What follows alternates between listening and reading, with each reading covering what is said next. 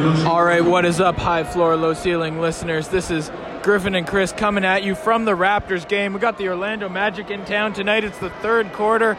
Franz Wagner at the line shooting a free throw. He makes it. Chris, how are you enjoying the game so far? Uh, it's been a good game. I'm seeing a little too much ball handling out of Precious Achiuwa so far. Uh, not loving the Raptors' offense in general, but I feel pretty confident that they'll take this one. Franz Wagner having a terrible shooting night. Uh, I think we've got this one on lock. Yeah, I'm actually, on the other hand, not seeing enough ball handling from Precious Achiuwa so far. I want to see more. Uh, Chris will no doubt be listening to this back in the studio. What do you want your future self to know about this game right now? Um, just don't like Scottie Barnes had a great game, and really like don't don't try and overlook that as the Magic take the lead here. Just you know, he's he's a great player. You got to talk about that dunk. You got to talk about his jump shooting in the high post. It's really impressed me tonight. All right, and it wouldn't be high floor, low ceiling without a little bit of real or fake. Let's just do it with a couple of Raptors on the floor right now.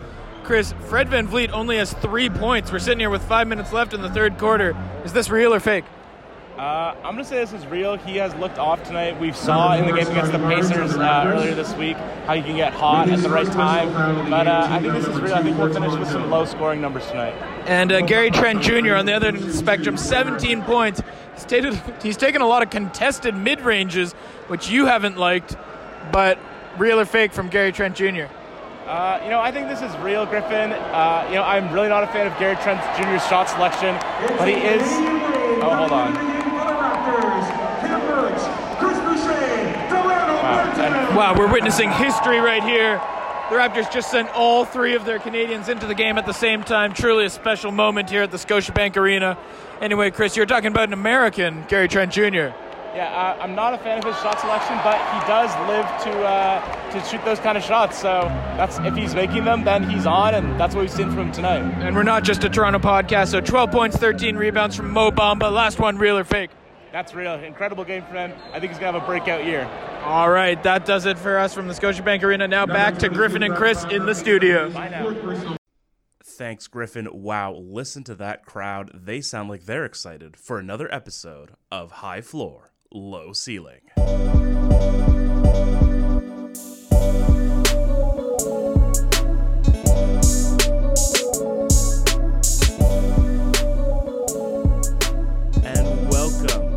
Another edition of High Floor, Low Ceiling. My name is Chris. I'm joined by the Cough Man himself. Uh, you remember that? Remember that great meme last year with the guys dancing with the coffin? Oh yeah, that was a fun meme. I liked that meme. Great song. You're you're sort of something of a coffin dancer. Griffin Porter's joining me. Griffin, what a what a great time it was for us to get out to that Raptors game last week, huh? Yeah, that was really fun. You messaged me last minute saying that you had these tickets. Uh, did not give them to me for free, but that's okay. Um, and yeah, we went. We had a really fantastic time. I'm glad we got to go together. Our first ever high floor, low ceiling outing. Uh, do you want to disclose whether or not we participated in the controversial Scottie's Better Chance? Uh yeah, we could talk about this. I think I think we I don't think we participated per se. I think we might have it might have come out of our mouths one or one or two times. Yeah, I, I remember it didn't go on for very long, but as it was happening, I had a moment of what are they saying? And we realized that they were saying Scottie's better. And then from that point, we uh, reacted. I wouldn't say we were against it. No, we uh, I think I Got I do- caught up in the moment. Yeah, I've had similar experiences like this. Um, I'm trying to remember what it was exactly, but I do have a specific memory of a time that a crowd participated in a chant, uh, the game I was at, that I found funny, and then going back, like when I got home and read responses, people were mad about it. And I think that if you're at the arena, everything's just automatically like good and funny. Like you're never gonna be like offended about a chant when you are in the arena and it's happening. Yeah, as long as you're not crossing any lines, any Yes, personal lines. Uh, when you're in the arena getting caught up, you're trying to influence the game as much as fans can. You're trying to, yeah, you're just uh, caught up in the mob mentality. I Yeah. think we were justified in our actions. Yeah, and I mean, like you know, Jalen Suggs. I think he'll be okay if this is like the worst thing he experienced. And it's like it's not even saying Jalen sucks, which is like which would be funny because his name's Jalen Suggs.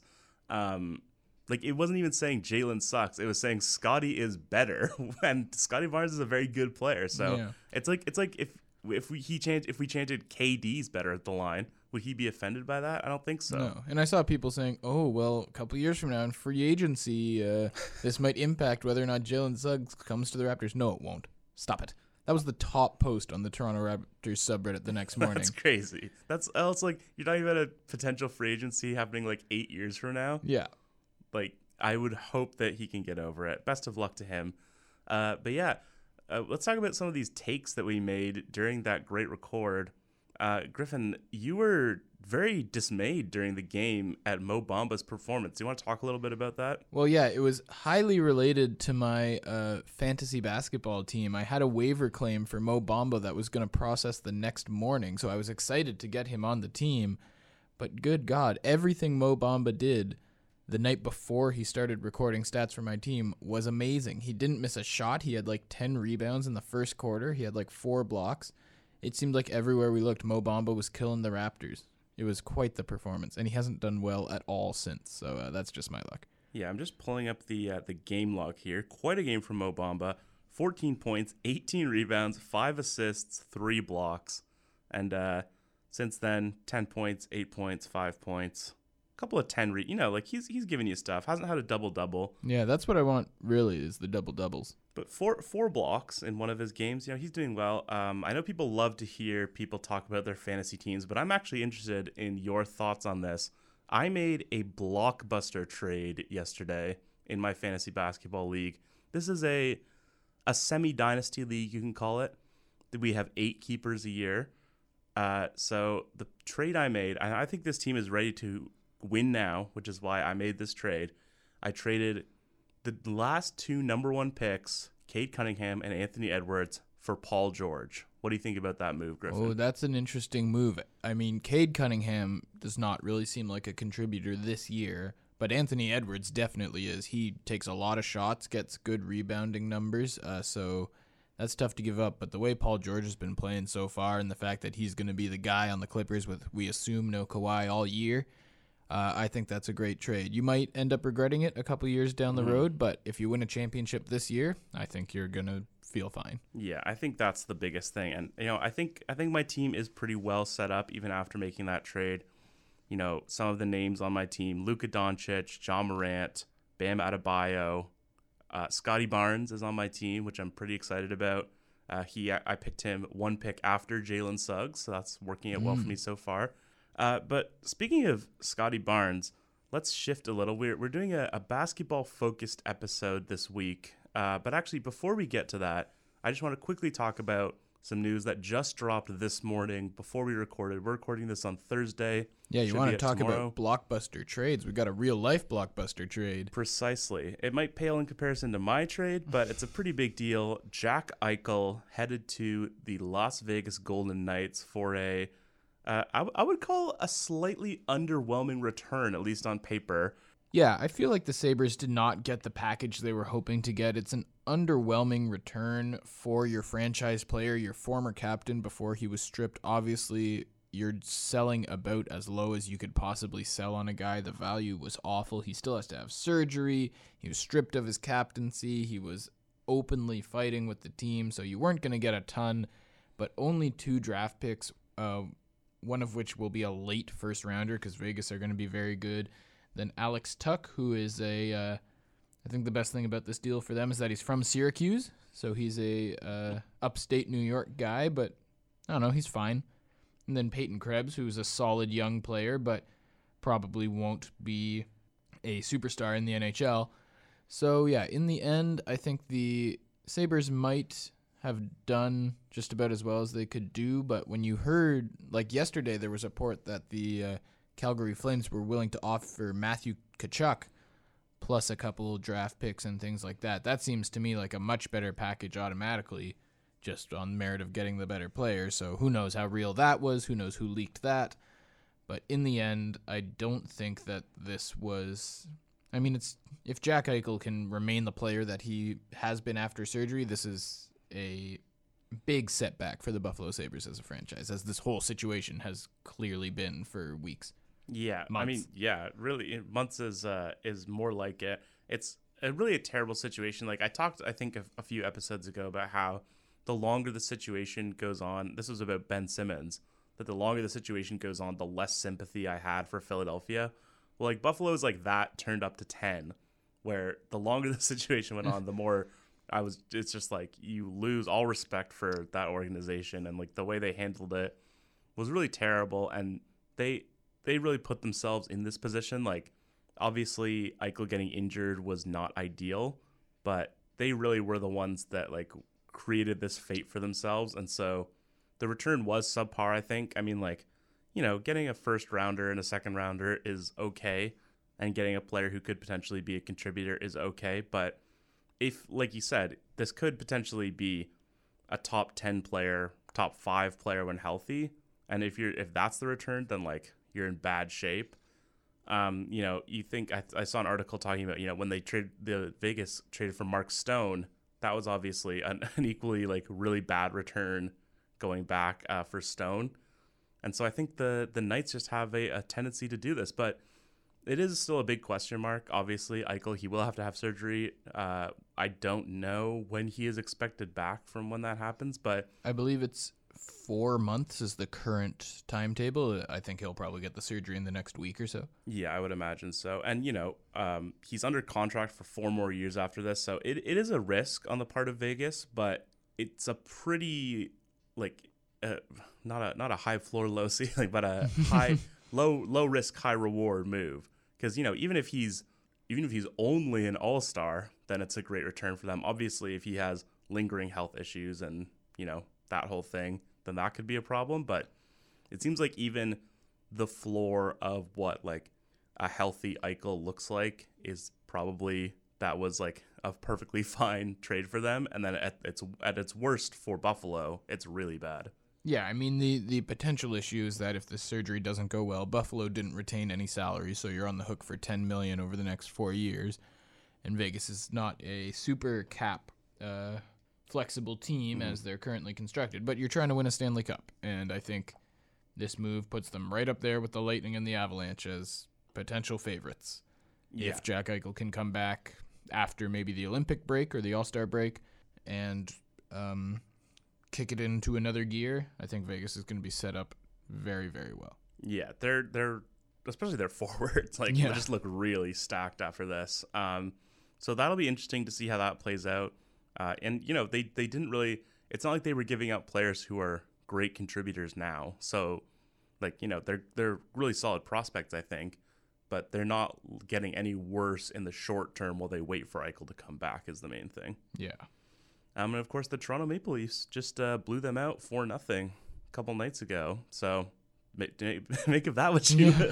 Maybe that was the uh, panic button. Mm, precisely. If you Yeah. lose to the Leafs, you know you're in trouble. Yeah.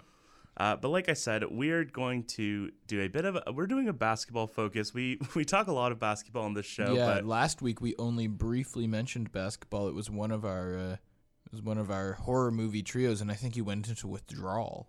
Yeah, and so there were there were just there's a lot of uh, basketball things coming up that I want to talk about, and I want to start with with the hometown team since we started off with that little uh, that little foray from us at Scotiabank Arena, that little live report. Uh, I want to talk about the Toronto Raptors, how their season is going so far. I guess ten games in might have been a better time to do this, but they are nine games in.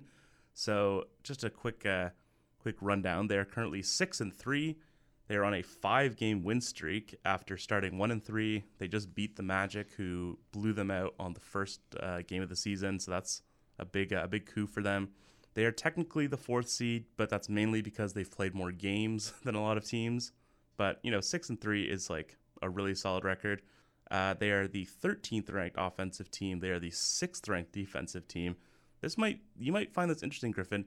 This team is the 29th in pace Mm. which is a, a very different. Maybe maybe we start there, but uh, just just looking at fourth seed in the East, six and three, the Raptors record. I want to hit you with an HFLC Classic. Is this real or fake? Yeah. Well, first I just want to say uh, I think you said they beat the Magic last night. They beat the, The Wizards. Wizards. last night. E- Wizards make Magic. I can see why you got confused. Precisely. Uh, but yes, um, it's a good question, real or fake. The like the fact that they're doing this without their best player in Pascal Siakam, the fact that they're doing this while being 29th in pace, which to me, given that they're a team without a great half court offensive creator, aside from maybe Fred VanVleet or OG Anunoby, so maybe they do have great offensive creators, but 29th in pace, if you told me that at the beginning of the year, I would have assumed that led to a terrible start to the season. Uh, so I guess, given that they're doing well, even with these things not in their favor, I guess you got to call it maybe real. You know what? No hedging. Raptors are real. Mm-hmm. Playoff team. yeah, no hedging here. Yeah, I mean, the thing is, it might be a stretch to say that they're the fourth best team in the East. Well, maybe maybe they're in that mix with Siakam back. We can talk about that in a second. Um, the big thing for me is the the record in close games has been uh, it's been night and day. Uh, I don't have the number right in front of me, but last year the Raptors had a terrible record in close games, like you know five point games, things like that. And then you look at this year, they they had the, the three point loss to the Bulls, but then they had the one point win over Orlando at the game that we attended, the three point win over Indiana. You know the games their last two wins against the Knicks and the Wizards. Those were both games that even though the final score ended up being nine points, they were games that went down to the wire.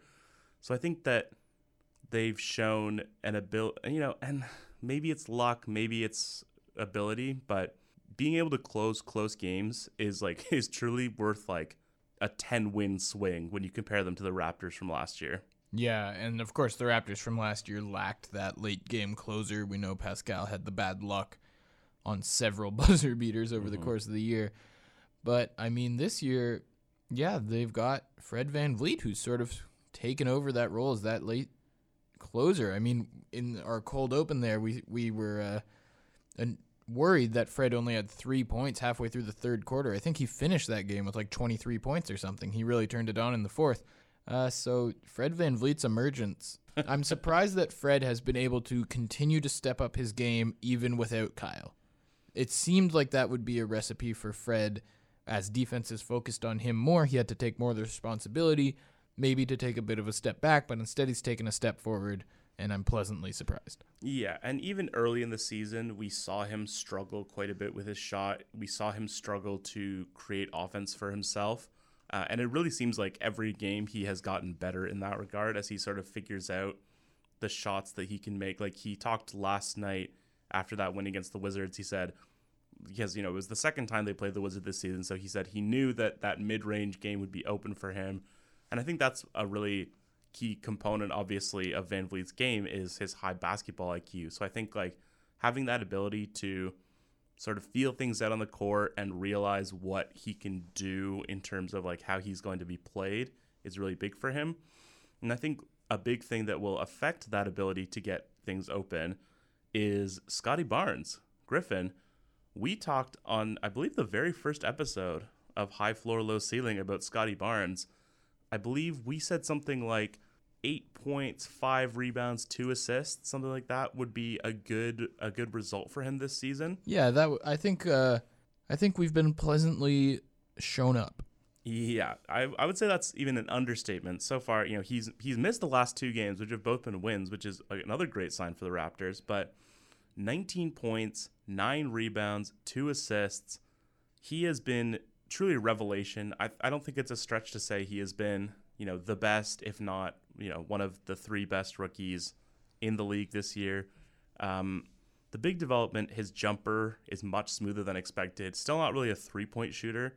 Uh, he's two for nine on the season, but I think I think the jump shot is really the biggest thing because like his uh, I, I think I mentioned it in that little live hit we did. His jump shooting in the high post and the mid range has been really, really impressive. Yeah, he's been so confident in just rising up and taking those little elbow jumpers, and they are going in. He looks good. Uh, yeah, I can't think of anything more you would want from Scottie Barnes. I've liked the defense a lot. Uh, he hasn't been putting up the assist numbers that maybe we thought he would, but those will come, I think, especially once Pascal comes back and this team gets to running a bit more. So yeah, nothing but positives for Scottie Barnes. I think yeah, if you were choosing your ten percent of the season awards, he, he's the rookie of the year for sure. Yeah, shout out to Kelsey O'Brien. Nothing but positives over Raptors Republic. Uh, yeah, I think the the playmaking and the defense are the two biggest question marks for him right now. Uh, you said you were you were happy with what you've seen on defense. I think he still is not quite there yet. That's a very classic rookie thing that like that they won't come in and be contributors on defense right away. I did expect him to be better than what I've seen from him so far, but you know we're still seeing situations where he's coming in and checking the team's best guard in a late game situation as a rookie, which is crazy. He has had some trouble. I think the Raptors in general have had some trouble with containing dribble penetration. Um, and maybe that's something that comes with time, but I, I do con- still consider the defense a question mark so far. And obviously the assist numbers, only only two assists, which, you know, at the time we said that would be a solid result for him, but something that got mentioned uh, by someone else, I can't remember who, but the the idea that once teams start playing him for his jumper and for his scoring a little more, then maybe that's when the playmaking starts to open up. Yeah, for sure. And you wanted to get into some of the other Raptors as well, particularly the defense of Gary Trent Jr. Yeah, the Trental patient. Um, he has pretty much put up the same offensive numbers that he put up last year after coming to the Raptors, but he's averaging almost three steals a game. And like I I I never I never thought that we would see the day where Gary Trent Jr. is like one of the best perimeter defenders on the Raptors. Yeah, no, it really is crazy. You were talking at the start of this segment about how good the Raptors defense has been, and we expected that just because of guys like OG and Scottie and uh, Chris Boucher and Khem Birch are good defenders. Pascal, when he comes back, he'll be a good defender. But Gary Trent Jr. has been out there leading the charge. He just he gets those uh, gets those mitts on basketballs.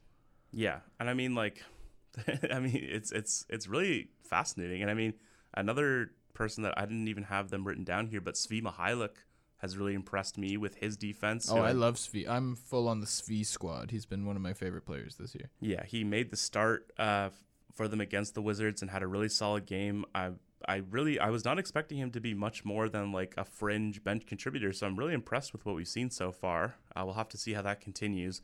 But really quick, since we've sort of touched on a lot of the big names, uh, OG Anunoby, I think he's been a little up and down. He has been asked to create his shot a lot more than he did obviously in any other any other year that he has played for the Raptors. I think he has shown maybe he has shown the skill but not necessarily the results yet. Yeah, I mean, I like the approach that we've seen from OG Anunoby this year. He's been confident. He's been taking guys off the dribble. He's been shooting uh, pull-up jumpers. It's something that we didn't see from him before to be honest, he kind of looks like he's trying to be Kawhi Leonard. Like that's who he reminds me of mm-hmm. when I watch him on offense. He doesn't make all the shots that Kawhi makes, but that's the style that I think he's going for. And even if the results aren't always there, they will be. And like that's how you get them to be there is in this season where the Raptors, at least in my opinion, don't really have the highest expectations. This is a great season to try that out. So, um, yeah, I like what I'm seeing from OG. It'll come, it'll fall. And if not, he'll always be an elite defender. Yeah, I think especially with Siakam off the court, that's like the best time for you to be trying to become more of an offense creator. I, yeah. I think the Kawhi Leonard comparison is really apt. Um, you know, he's not he's not the most athletic player, at least in terms of quickness. He's uh, obviously an incredibly strong player, much like Kawhi. Yeah. Um, but yeah, like that. That's sort of not the most amazing handle, but sort of getting to his spots, shooting turnaround jumpers, shooting pull up mid range jumpers, things like that and you know, I think that like you said, the biggest thing is just that he's trying it, right? Like he started the season going 3 for 17 against the Wizards. It was a terrible shooting performance for him. But I liked what I saw from him in that performance and I think the idea that, like that OG Anunoby could have uh could miss 14 shots in a game is weirdly promising in that regard and we've sort of seen that borne out. He's taken at least 15 shots in all but one game this year uh this season Obviously, he had the huge game against the Knicks, the career high at 36 points on 13 of 27 shots. And I think that is like that's the blueprint you want. And if he turns into more of an offensive creator and maybe a guy who you can like give him the ball and say go to work, then that is like a huge, huge boon for the Raptors, especially when Siakam comes back. Absolutely, yeah, and yeah. Speaking of Pascal Siakam, mm-hmm. uh, getting closer to his return, do you do you have any concerns about like the Raptors have looked good so far? Obviously, Pascal Siakam's a great player. Adding him in, you're going to get better. But Do you have any concerns about trying to re-find 15 shots a game for Pascal and all that? Like, how different do you think the Raptors are going to look, and how long do you think it's going to take them to adjust once they get their All Star back?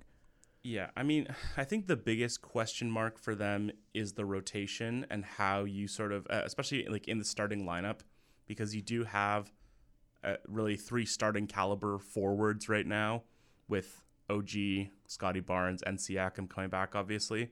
Um, obviously, I, I alluded to it in our live hit, but I'm not super sold on Precious Achiuwa. I think the last few games, Khem Birch has outplayed him. Oh, Khem Birch has looked really good. I've been really happy with Khem Birch. Yeah, especially the last you know three or four games. I think he has been really solid, so, shown some good defense. Um, so it will be a tough situation. I think I'm not I'm not quite sure how they handle that. I think maybe the most likely situation is that Barnes ends up going to the bench and, you know, they just give him a ton of run off the bench. Um, but may- maybe I'm wrong. Maybe they try and play him. They closed um, the game against, I believe it was the second game against Indiana this season. I tweeted about it, so let me pull up my tweet here. But they closed with a lineup that was something like Van Vleet, Barnes, Anunoby. Sorry, let me just get the right thing. Oh, yeah.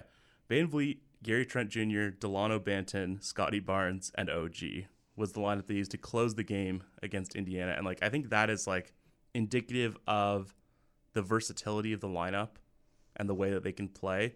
Well, yeah, that's what we've been saying all year is that the Raptors are this sort of new wave of six foot nine switchability, versatile wings, like this future of positionless basketball. And I think if you look at that lineup, it's pretty easy to say, with all due respect, that Pascal's going to take Delano Banton's spot. But uh, yeah, I I think that once Pascal comes in, I do expect there's going to be a bit of a learning curve as the Raptors sort of refigure out their offense and get Pascal back up to speed. Uh, I hope to hell they still play well, or else fans are going to be all over Pascal as the problem. I mean, who knows if the Raptors are still this good by the time Pascal does come back. But I'm excited to see what this team can look like once he gets back. I think they'll run a lot more. Obviously, that's Pascal at his best when he's using that amazing speed. Uh, so yeah, and just yeah, get everyone out there. OG, Fred, Scottie, Pascal, and uh, Gary Trent. I think are a great five-man lineup, and I wouldn't be surprised if that's their starting five. Or if you want to go a little bigger, you can get Khem Birch in there instead of Gary Trent. Yeah, I think they I think they will want a traditional center in the lineup still, um, just because like there are you know some pros to that. Obviously, you know Khem Birch is obviously a little undersized, but he does play more like a traditional center. Rebounding has been a problem at times for them, so I think that they do do that. And whether that means Barnes going to the bench or Trent going to the bench is probably the biggest question. Um, but yeah, the idea of a, a fast break with, you know, VanVleet, Siakam, Barnes, and Banton is like a very scary thought. I almost wish the court was longer. I feel like they they'll run out of room to do some fun stuff. Yeah, exactly. So this team definitely has some track stars. And like even if, you know, maybe I think maybe the slow pace partly comes from their defense and the way that they have, you know, been able to shut down teams and sort of drag out possessions and just stop them from getting a good look. Um, they've they've at times been aggressive on defense. At times it's burned them for sure. Like guys like Trent and Barnes and Banton going for steals, I think has is part of what has created the problem with the dribble penetration. But also like I think that their sort of lockdown defense has contributed to the pace somewhat. And you know we've we've already seen they they've run some great fast breaks this season. Oh yeah. Um, so you know, let's just just looking ahead a little. If they are a top, let's say a top five seed, you know, like in the mix in the Eastern Conference in the middle of the season, would you like to see them possibly make a move to get get? I don't know who they would get. I don't know what you might want to see them acquire in terms of a midseason acquisition. But is that a move that you think you'd like to see them make? Uh, I I'd have to say no. I think even if the Raptors are still playing this well and in the top five, uh, you're not on the Brooklyn Milwaukee level in the Eastern Conference. Maybe you're not even on the Miami level. We'll get to the Heat in a few minutes here, but I don't think that the Raptors this year will be in a position where they will be one player away from a deep playoff run. Maybe they could make the second round, but I don't think it would be worth sacrificing.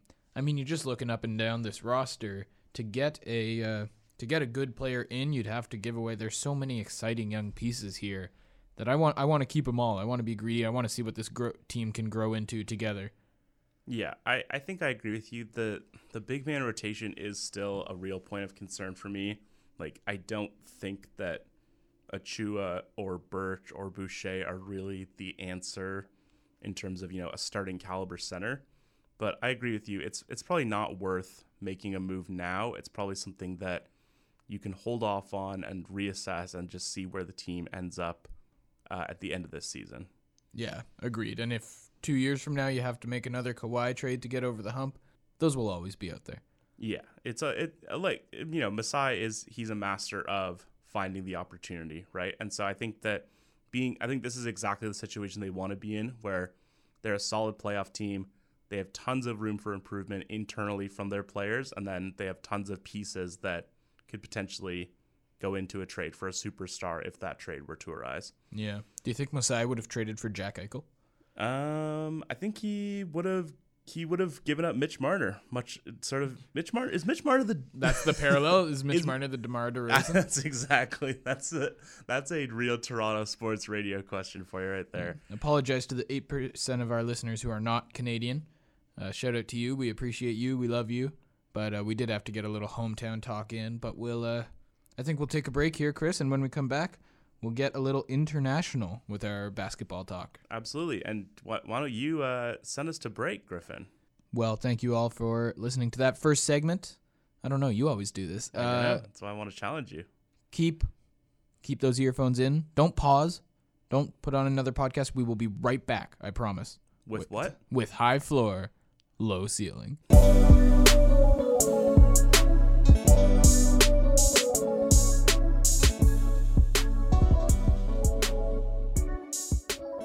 And a welcome back to another segment here on High Floor, Low Ceiling. We kind of default to the southern accent. I feel like. Yeah, well, do you want me to try another one? No, I loved it. Welcome back. Oh, that was also That kind was- of a southern accent. That was also goofy. welcome, welcome back. Max, did you are you a fan of uh, a goofy movie? Uh, I can't say that it's in my rotation of Disney classics. I have I have heard that it's an underrated gem, but I haven't seen it in a long time. Yeah, really solid. Uh, I call them Modi picks. What do you think about that? I don't know what that means. short for motion picture. Oh, I hate that.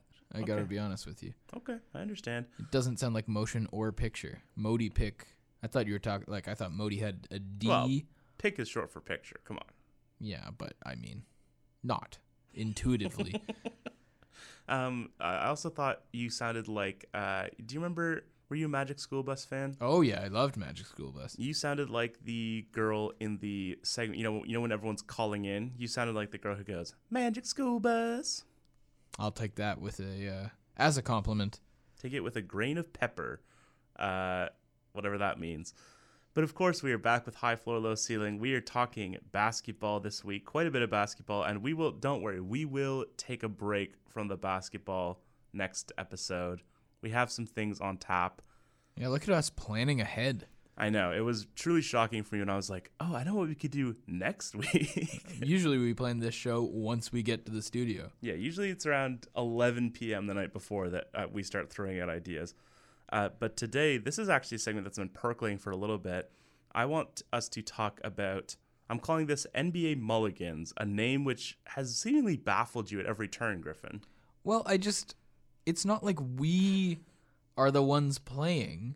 So what do we need a mulligan on? I, I get what you're I get what you're going for, but I just I like to be sure that I have that I'm preparing for the right segment. Yes, we are the golfers of the NBA prognostication world, and we are talking about some mulligans that. So basically, we're about 10 games into the season, 8 to 10 games uh, teams have played. I guess no team has played 10 games, but whatever.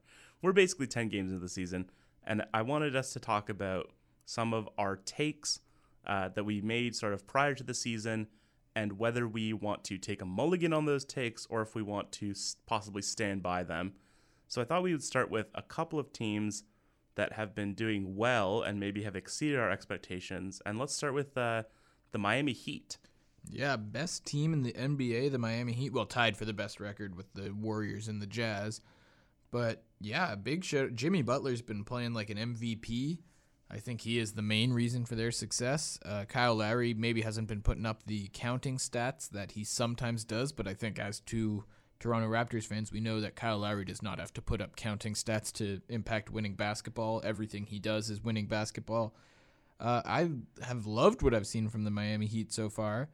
I'll have to admit, at the start of the year, I felt like they were not on that Brooklyn, Miami, Philadelphia level, but or sorry, Brooklyn, Milwaukee, Philadelphia level. But so far, they've absolutely proven me wrong. I'm a believer in Miami Heat. I'm taking the mulligan, and I would like to give a new prediction that Miami could definitely make the Eastern Conference Finals and maybe the NBA Finals. Yeah, I think that's. I mean, but from what we've seen so far, that's absolutely a possibility. Uh, one name you didn't mention, Tyler Herro. Oh has yes, been absolutely incredible off the bench. Twenty-two points, six rebounds, four and a half assists. Like, if he kept that up, he would absolutely be an all-star.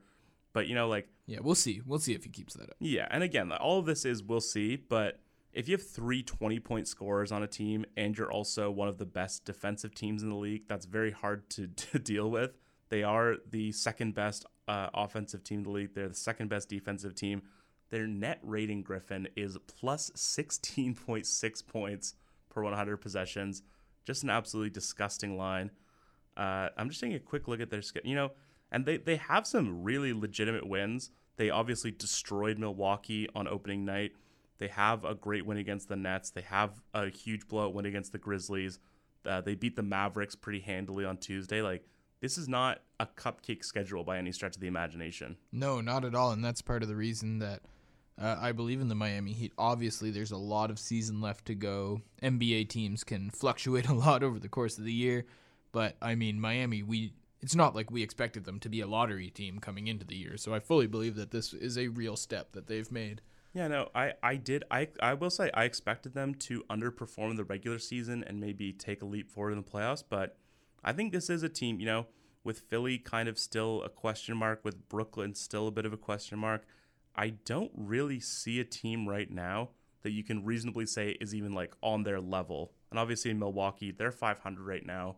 I'm interested to, in what they bring in the next, you know, 10, 20 games or so. But right now, they're looking like far and away the uh, the team to beat in the East. Uh, but let's talk about one other team in the Eastern Conference, which is the Chicago Bulls, uh, a team that I think I and other people had pegged around 500. Currently six and two. Uh, Griffin, what have you, I assume you like what you've seen from the Bulls so far this season? I mean, yeah, it's been great. Uh, Michael Jordan lives in DeMar DeRozan. I think the uh, the mid range is back in Chicago. I mean, but seriously, DeMar DeRozan has been playing fantastic. He's averaging 27 points a game. Uh, DeMar has been a hot starter in the past and then comes down a bit, but full credit to them. Uh, they have been looking really, really good. Lonzo Ball, I like what I've seen from him. He's obviously a good player. So, yeah, I think the Bulls maybe aren't this good. And I think as DeMar sort of comes back to earth a little bit, the Bulls will with him. Uh, but yeah, definitely doing better than I thought. With I thought that the LaVine, DeRozan, Vucevic trio would have a tough time playing together, but so far they look like they're handling it pretty well. Yeah, I, I don't think I'm quite ready to take the mulligan on this one.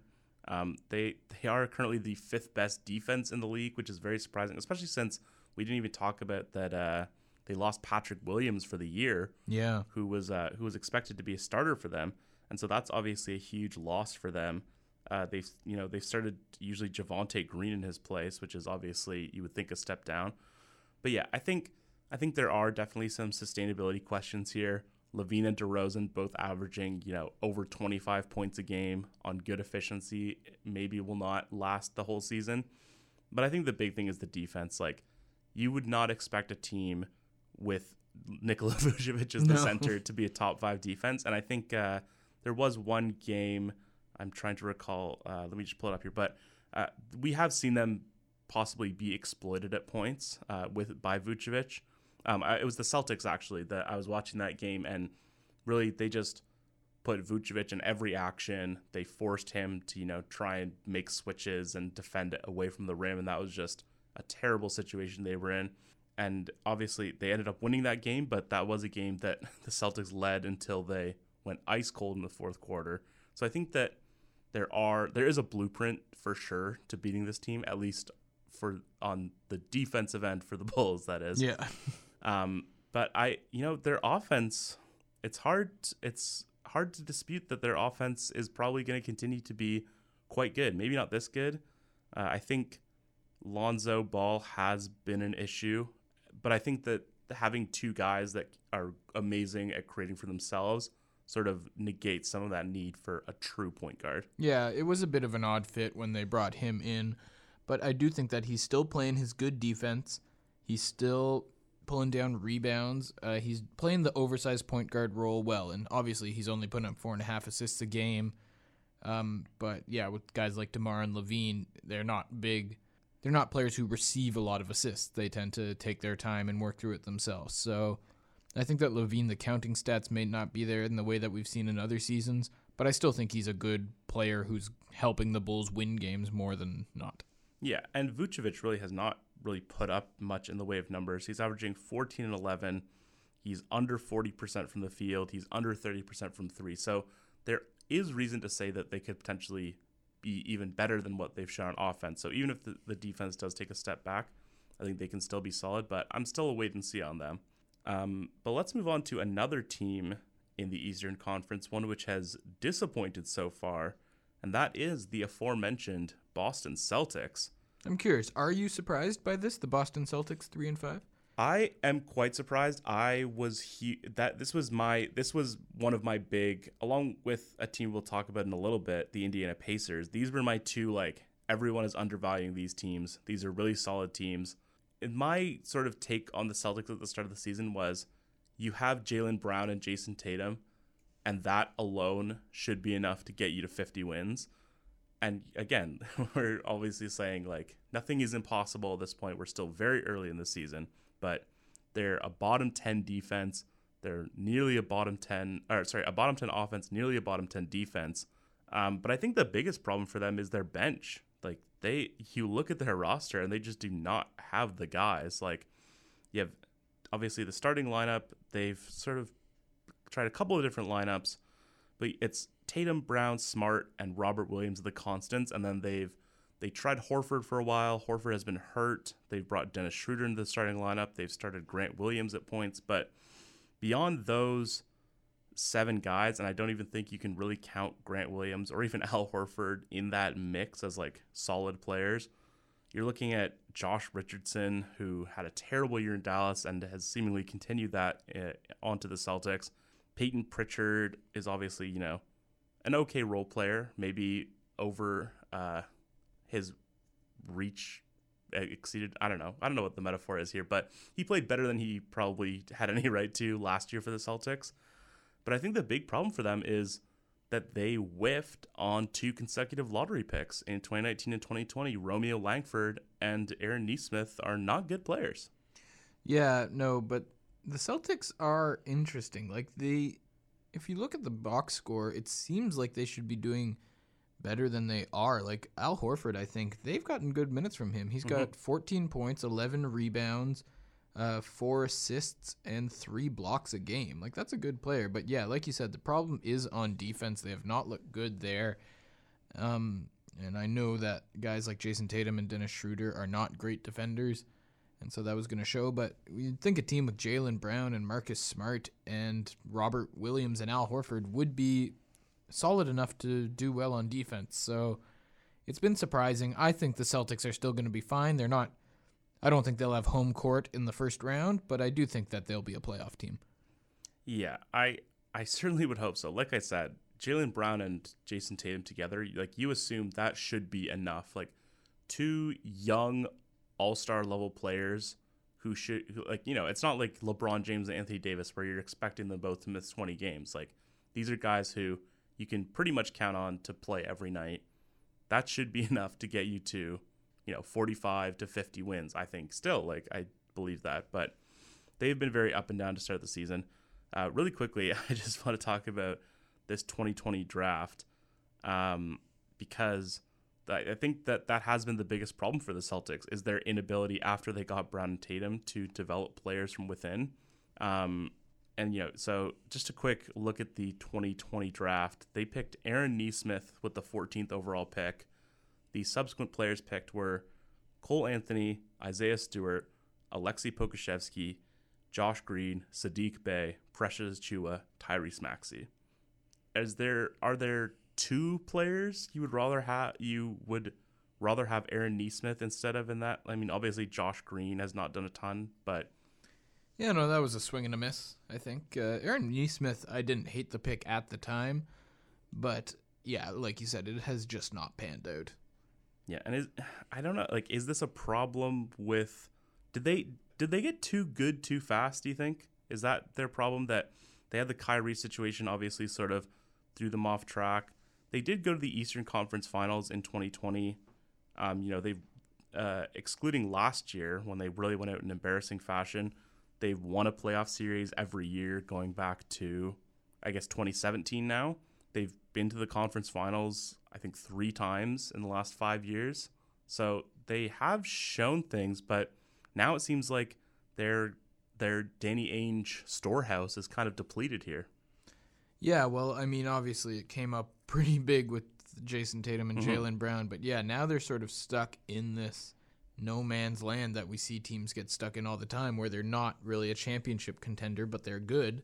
And so you wonder. It sort of reminds me of the Raptors before the Kawhi Leonard trade. Are they? Which way do you go from here? Do you, are you content to just ride it out for a few years, hope maybe that another team gets an injuries and you can just break off a good playoff run? Yeah. Do you so let's say that they're a 500 team at the deadline. Do you think that there's a move to be made for them to get better? I mean like I I was on the train even like last year that they should trade Jaylen Brown because I think he's super high value and I think that there is a bit of a, a, a skill duplication because you know they have two amazing guys who are like two-way wings who can create for themselves maybe aren't like the most amazing playmakers Yeah, they're very similar players. yeah and th- but then you're really miss like they their point guard rotation is awful like Schroeder and you know Josh Richardson you could call point guard Peyton Pritchard like Kemba before them. yeah, and I, I think that trade looks so bad in retrospect. They gave up a, a near lottery pick just to swap Kemba for Al Horford, and now Kemba is balling on the Knicks. Obviously, you know that trade maybe looked like it needed to happen at the time, or you know they needed to move on for Ke- from Kemba in some way. But to give up and that trade, that player or the pick rather, ended up being Alperen Şengün. So that was it was like a value pick that they gave up. Yeah, that's a rough one looking back, but at the time I think everyone knew that Kemba's time in Boston was over. But yeah, obviously it's tough to say who's going to be available now if I mean the name that comes to mind is Damian Lillard. If you're dealing out someone of Jaylen Brown's caliber, maybe there could be a package there, but it's tough it's tough to say with the Celtics. Uh, it'll be very interesting to see if they are happy once they do sort of start playing up to their potential and Mhm. move up into that six or seven seed range. It'll be interesting to see if they're satisfied there. We've got Marcus Smart criticizing his teammates, Mhm. something to keep an eye on. Yeah, I yeah, I I I think I don't know if I'm ready to take the mulligan here yet. I like even though I've spent all this time criticizing them, I still do in my heart feel that Jaylen Brown and Jayson Tatum should be a 45 a 45 win team at worst. Like is that is that reasonable? Yeah, I think that's absolutely reasonable. And you want to keep it in the Atlantic Division for this next one. Uh, another team that don't know. Would you call five and three underperforming for the Brooklyn Nets? Yeah, I, I had them as a potential mulligan. It maybe looks more less or less like a mulligan now that they're in a decent spot. Yeah, They they beat Atlanta pretty convincingly last night. yeah, that was a nice win for them. And, you know, obviously Durant has had a, a great season. The big question mark, of course, is Harden, who has struggled for sure, uh, especially in the scoring department. You know, he's still averaging 18 points and nine, seven rebounds and nine assists. Like, I can't, I don't think you can really say he's having a bad year, but certainly a down year for him. Um, you have to wonder whether, you know, he's 32 now, and you have to wonder if this is like maybe this is the new normal for Harden that he's under 20 points a game. He's still giving you tons of assists. He's still a great playmaker. I, I, I think the free throws will come back, but yeah, I I'm not I don't think they're a really a mulligan team. Like they're about where we thought, maybe a little worse. Like this is a team where that we said in the preseason, even without Kyrie Irving, this should be a number one seed. Yeah, no, and I think James Harden will be fine. Sometimes he starts a little slow. I've been very impressed ever since he got to Brooklyn by his assist numbers and his commitment to playing sort of that point guard role. Um, and obviously, he's averaging nine assists a game this year. But yeah, Brooklyn's going to be fine. Like they're five and three right now. They're one game away from being six and two and not even being in this conversation. So I have no no mulligans with the Brooklyn Nets. Still the best team in the Eastern Conference, maybe the best team in the NBA. Yeah, a top 10 defense, I think, really bodes well for them because they're the 20th ranked offense right now. And That's once, not going to last. exactly. And so if they can, if they're, you know, the 11th best offense and the 8th best defense, suddenly that's a borderline contender. So I think they're in good shape. But let's talk about one more team, a disappointment for sure, I think, so far. Not the worst record. They're currently actually the three seed, funnily enough. Yeah. But five and three, they just had a one point win over the San Antonio Spurs. This is the Dallas Mavericks, who at times have just really they their their record is five and three, but they're in in trouble. I would say they are the 27th ranked offense in the league, which should just never happen when you have Luka Doncic. Yeah, well, poor Luka leads the Mavericks in points, in rebounds, in assists. So he's leading them in all three major categories while not even being in the top five on the team in field goal percentage. So Luka's been taking a lot of shots, and he's basically had to fulfill the role of their entire offensive attack so far, playing th- almost 35 minutes a game.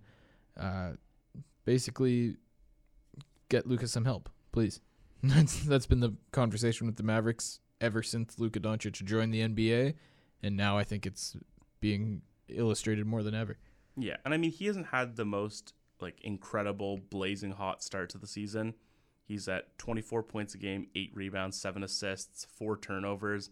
He has not shot the ball well. He's under a 500 true shooting percentage, which is really like kind of the Mendoza line of shooting efficiency. Yeah, but I think for a player like him, he who has to carry the entire team's offense on his back, that's not going to create a lot of high percentage looks uh, when defenses can focus in on him so intensely and he's he's got to be the one to take any sort of important shot. So I think his shooting percentage is going to suffer just from being the only good player on his team. Yeah, I think I think really we just need to see more from the role players. Like they have three starters. It, Porzingis has missed some time, but if you include him, that are shooting under forty percent from the field. Dorian Finney-Smith is shooting thirty three percent from the field and twenty percent from three. He's been terrible. Tim Hardaway Jr. has taken a step back. He's under forty percent. Uh, Porzingis has been terrible. I think a lot of people were expecting or hoping for a bounce back season for him, and he's been terrible. Like, I is this is this a situation where they're just sort of you know slow coming out of the gate, or is this like a Jason Kidd thing potentially? No, this seems like what the Mavericks are. I think, I mean, Chris Kristaps Porzingis, the days of him being a good NBA player, I think at this point you can say they're done. I don't know why they're done. Obviously, injuries have been a problem. He is seven foot three. That's tough on the knees, but he's scoring. He's shooting thirty percent from the field. He's shooting twenty three percent from three. Uh, not even averaging like more than six rebounds a game, only 13 points. Kristaps Porzingis, they brought him in to be an all-star sidekick. He's a negative impact on the court, I would say. Yeah, I think that's a that's a good way to put it. Uh, but those are some NBA mulligans. I think. So, are, are you ready to take the mulligan on Dallas? Like, I mean, it's tough. You're looking at the standings; they're the third seed in the West, three. and I if know. but it's just Cube. They've shown no ability to get any sort of reliable players alongside Luka Doncic. Yeah. and he can't keep this up forever. He's only one man, so uh, we're not witnessing LeBron in Cleveland here. All due respect to Luke, I do think they will drop. So I'll take the mulligan on the Mavs and maybe drop them down to a uh, more of a lower end playoff team in the Western Conference. I think I think that would be I think they'd be happy with that really if they were a top six seed, uh, they would be happy with that situation. But let's move on. We have one more topic today. We're gonna shift from the NBA to the WNBA and talk about a topic that has come up yet again. This feels like the fifth time in 12 months that this has come up, but Drizzy Drake himself has said that he wants a a WNBA team in Toronto. There was a great uh, photo on ESPN that they used for this story of Drake in a Skylar Diggins jersey that really entertained me. Um, but yeah, so Yeah, obviously he also posted. Did you see? He posted with Liz uh, Cambage and called her the face of the franchise. So wow, he's got his first player in mind. Wow. So yeah, this is obviously a big thing that has come up quite a few times. Uh, obviously, the WNBA is in a situation where they are trending upwards in a big way. Um, I don't know if Griffin, you caught a ton of the WNBA finals, but that was a fantastic series. Oh yeah, I, I caught as much of it as I could. It was a great series. Yeah, and so I, I the time does feel right, and I think that is why it has been in the air so much. Yeah, it does seem insane that Toronto does not have one of the biggest and best NBA fan bases, Mm-hmm. a basketball city for sure, a very uh I mean, a very progressive city Mhm. and tolerant, Diverse. multicultural, diverse city. It's it's ridiculous that there isn't a WNBA team uh here. I'm all for it. I would love to go. Yeah, I, I would, you know, You I can would. you got two ticket buyers right here. If you were if you were two away, WNBA Toronto, uh, you've got your two here. So now bring them in. yeah, that would be so fun, truly. Oh, it, it Uh, would be a great atmosphere there. Toronto would absolutely fall in love with the WNBA.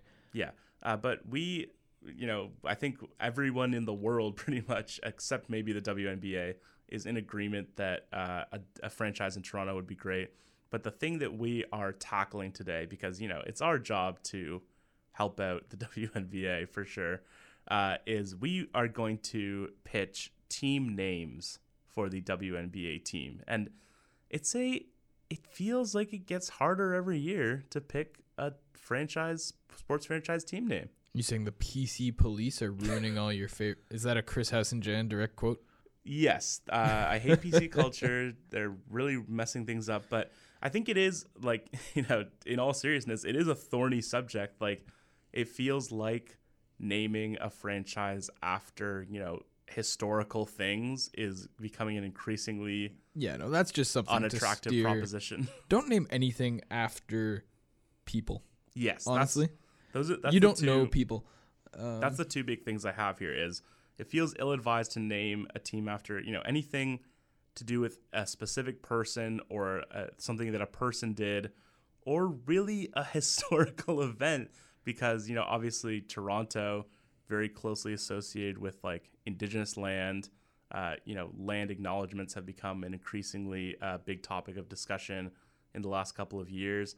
Obviously, you, uh, you know, on the one hand, I was like, should the name have indigenous ties to it? But I was like, is that a good No, idea? I, I think Because- in general, don't steer far clear of anything to do with history. The lens of history always changes, and I think in general, it's just best to uh, keep it generic, keep it general. There are lots of good names out there that aren't related to specific uh, players, and if you look at or specific people, pardon me.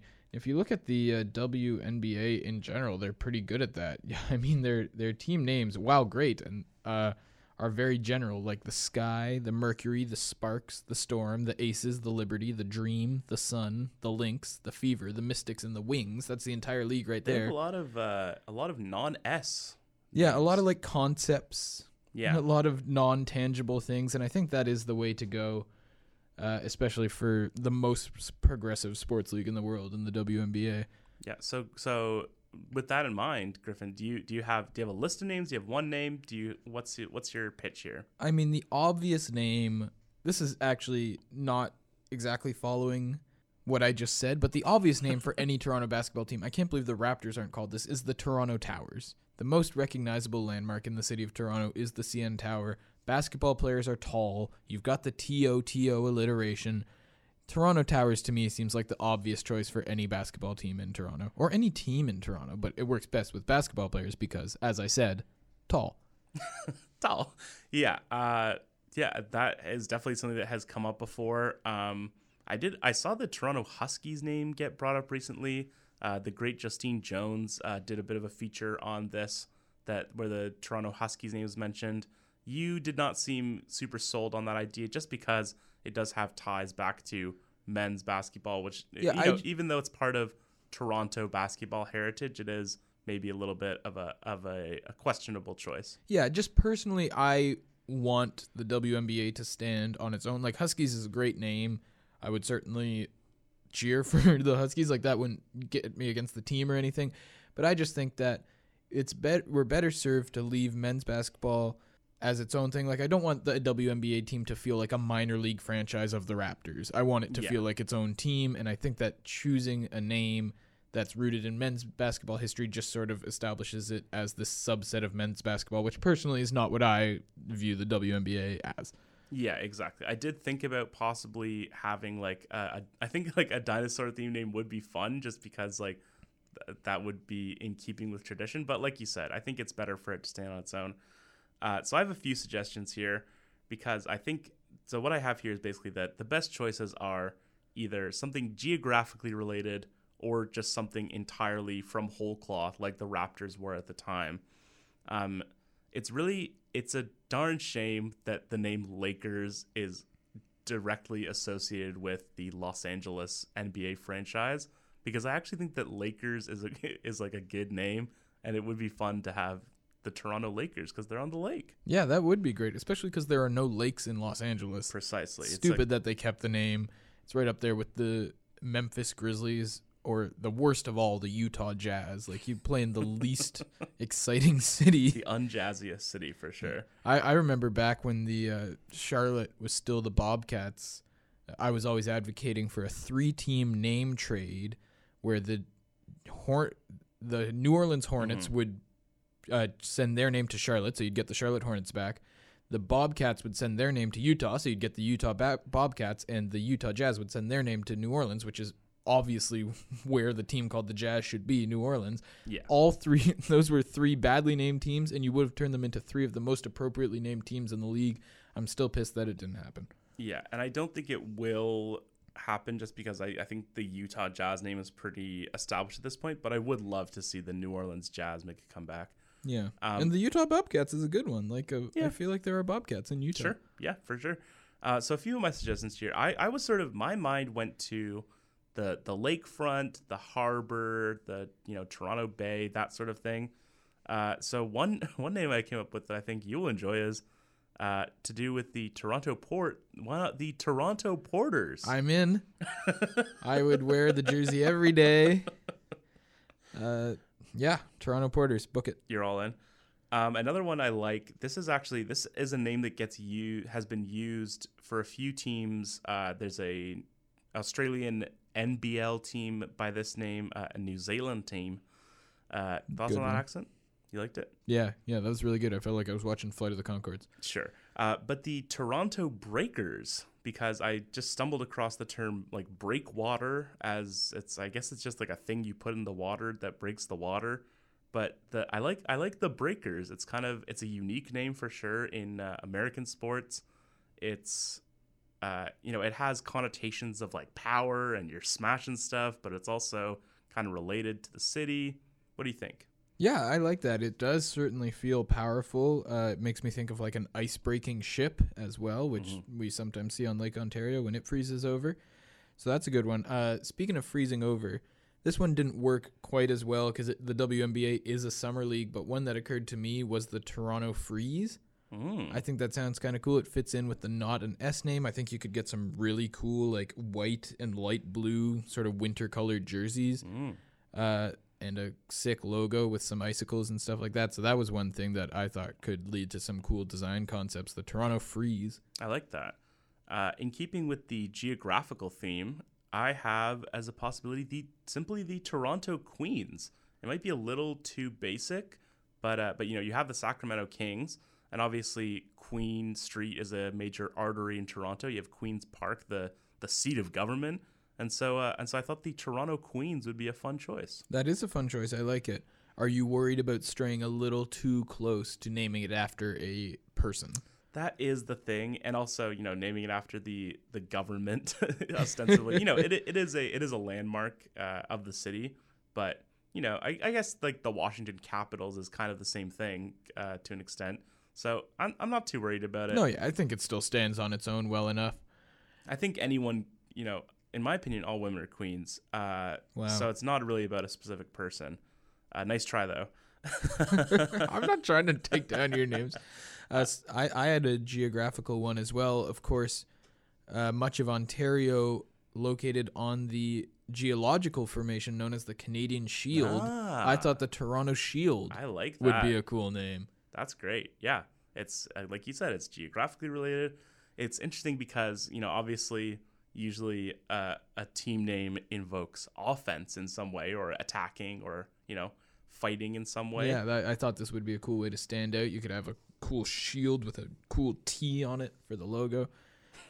a cool shield with a cool T. Uh, well, I'm not a gra- gra- graphic designer per se, but that's I can picture it in my head. I can picture it as well for sure. Um, I have one more.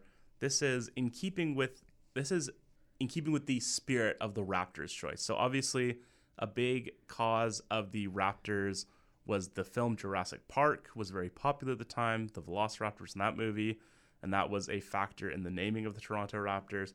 So if you're keeping with that idea that it's based on a major sort of cultural landmark film from the last you know five years or so, or I guess only a couple years at the time the team came to town.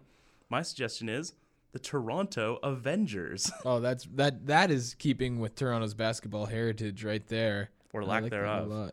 um, but yeah, I mean, like it's. I think it's, It's crazy actually, that they didn't just name the Raptors the Huskies when the Raptors came to be. Yeah, it. The Huskies does make a lot of sense. Um, I mean, I like the Raptors name now, but Huskies is a perfect name for a Toronto team. Yeah. Uh, Avengers, it might be a little too like specifically branded, but I think it actually is like a good name for Yeah, a it sounds team. cool. You would want to go to battle with the Toronto Avengers. Yeah, exactly. And so, and obviously, uh, I don't know if you know this. There's actually a movie called The Avengers. Oh, Uh, that's why you mentioned Jurassic yeah, Park. it came out pretty it, recently. It did pretty well, I think. Uh, I guess the other choice would be the Toronto Avatars.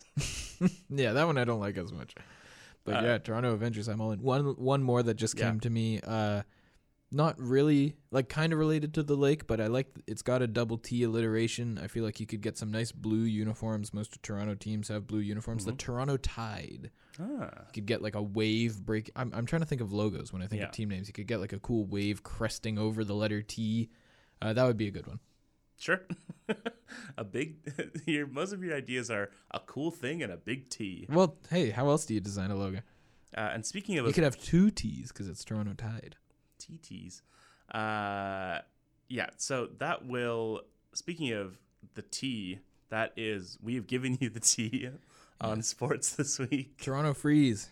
Get Sure. it going. I, I, I think we did a really solid job, and I think Yeah, I like should, ours. They should listen to some of our suggestions.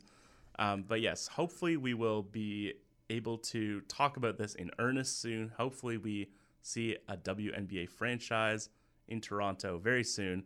But that is going to do it for today's episode of High Floor, Low Ceiling. We did it again. Um, We went too long. Is that what you mean by doing it again? no, come on, we're we're right we're right in the sweet spot. Seventy minutes, we're good. Uh, plus, you know, we'll cut out half of what you said, and then we'll Oh, be good. down to a reasonable length. Uh, but of course, you can follow us on Twitter at HFLC Podcast. And speaking of which, Griffin, we need to do a little bit of housekeeping that we forgot to do earlier uh, in the show. Let me just pull this up here. oh no. HFLC podcast on Twitter, and I'm scrolling down here to a poll that was recently posted questioning whether candy or chocolate was the superior choice, and it looks like by a, a absolute blowout. I I challenge the absolute blowout. A 70% to 30% margin, chocolate has taken the victory. Uh, you know, if you remove what I assume were our respective votes for uh, for candy and chocolate respectively, it becomes a an an 80 20? I don't know. I can't do math. But a resounding win for chocolate. Shout out to the chocolate heads. You I will give you the win on this one. Our 10 votes, 7 went to chocolate. So Chris, an HFLC point to you. If you want to participate in the polls, we'll we'll think of one to throw up from today. Uh, maybe we'll get you to choose your favorite name that we Yeah. came up with. Good one. So, yeah, please follow us at HFLC Podcast. There's a lot of fun content on there. We love getting to know you guys, interacting with you. Uh, so yeah, and also you can find me on Twitter personally at Griffin Porter 97. Twitter, give me at Griffin Porter. Uh, at G R I F F I N P O R T E R 9 7.